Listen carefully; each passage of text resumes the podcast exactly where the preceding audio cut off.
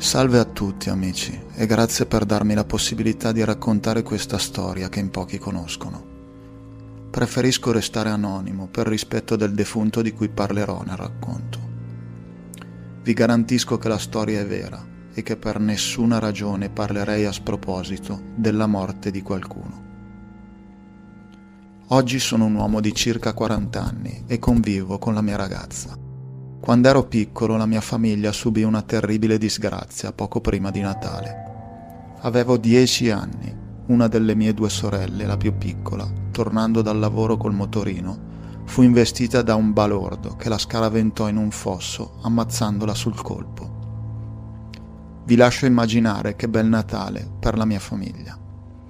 Anno dopo anno le feste natalizie si erano trasformate in torture mia madre rimase sotto shock per un paio d'anni e per diversi giorni in stato catatonico. Dopo circa cinque anni dalla tragedia, mia zia mi venne a prendere per farmi un regalo proprio per Natale. Era il 22 dicembre, ovvero il quinto anniversario della morte di mia sorella. La casa era piena di ceri e lumini rossi da cimitero, contornati da ghirlande commemorative e foto ritraenti lo splendido volto della mia sorellina. Quando mia zia suonò il campanello, con sorpresa vidi anche mia sorella maggiore che era tornata dall'Inghilterra per le vacanze. Entrarono entrambe osservando il lugubre e buio luogo che era diventato il mio appartamento per volere di mia madre, perennemente in lutto.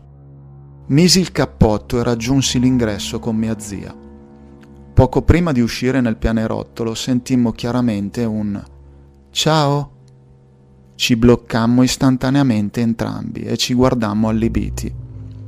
Poi anche l'altra sorella accorse, chiedendoci se avessimo sentito qualcosa.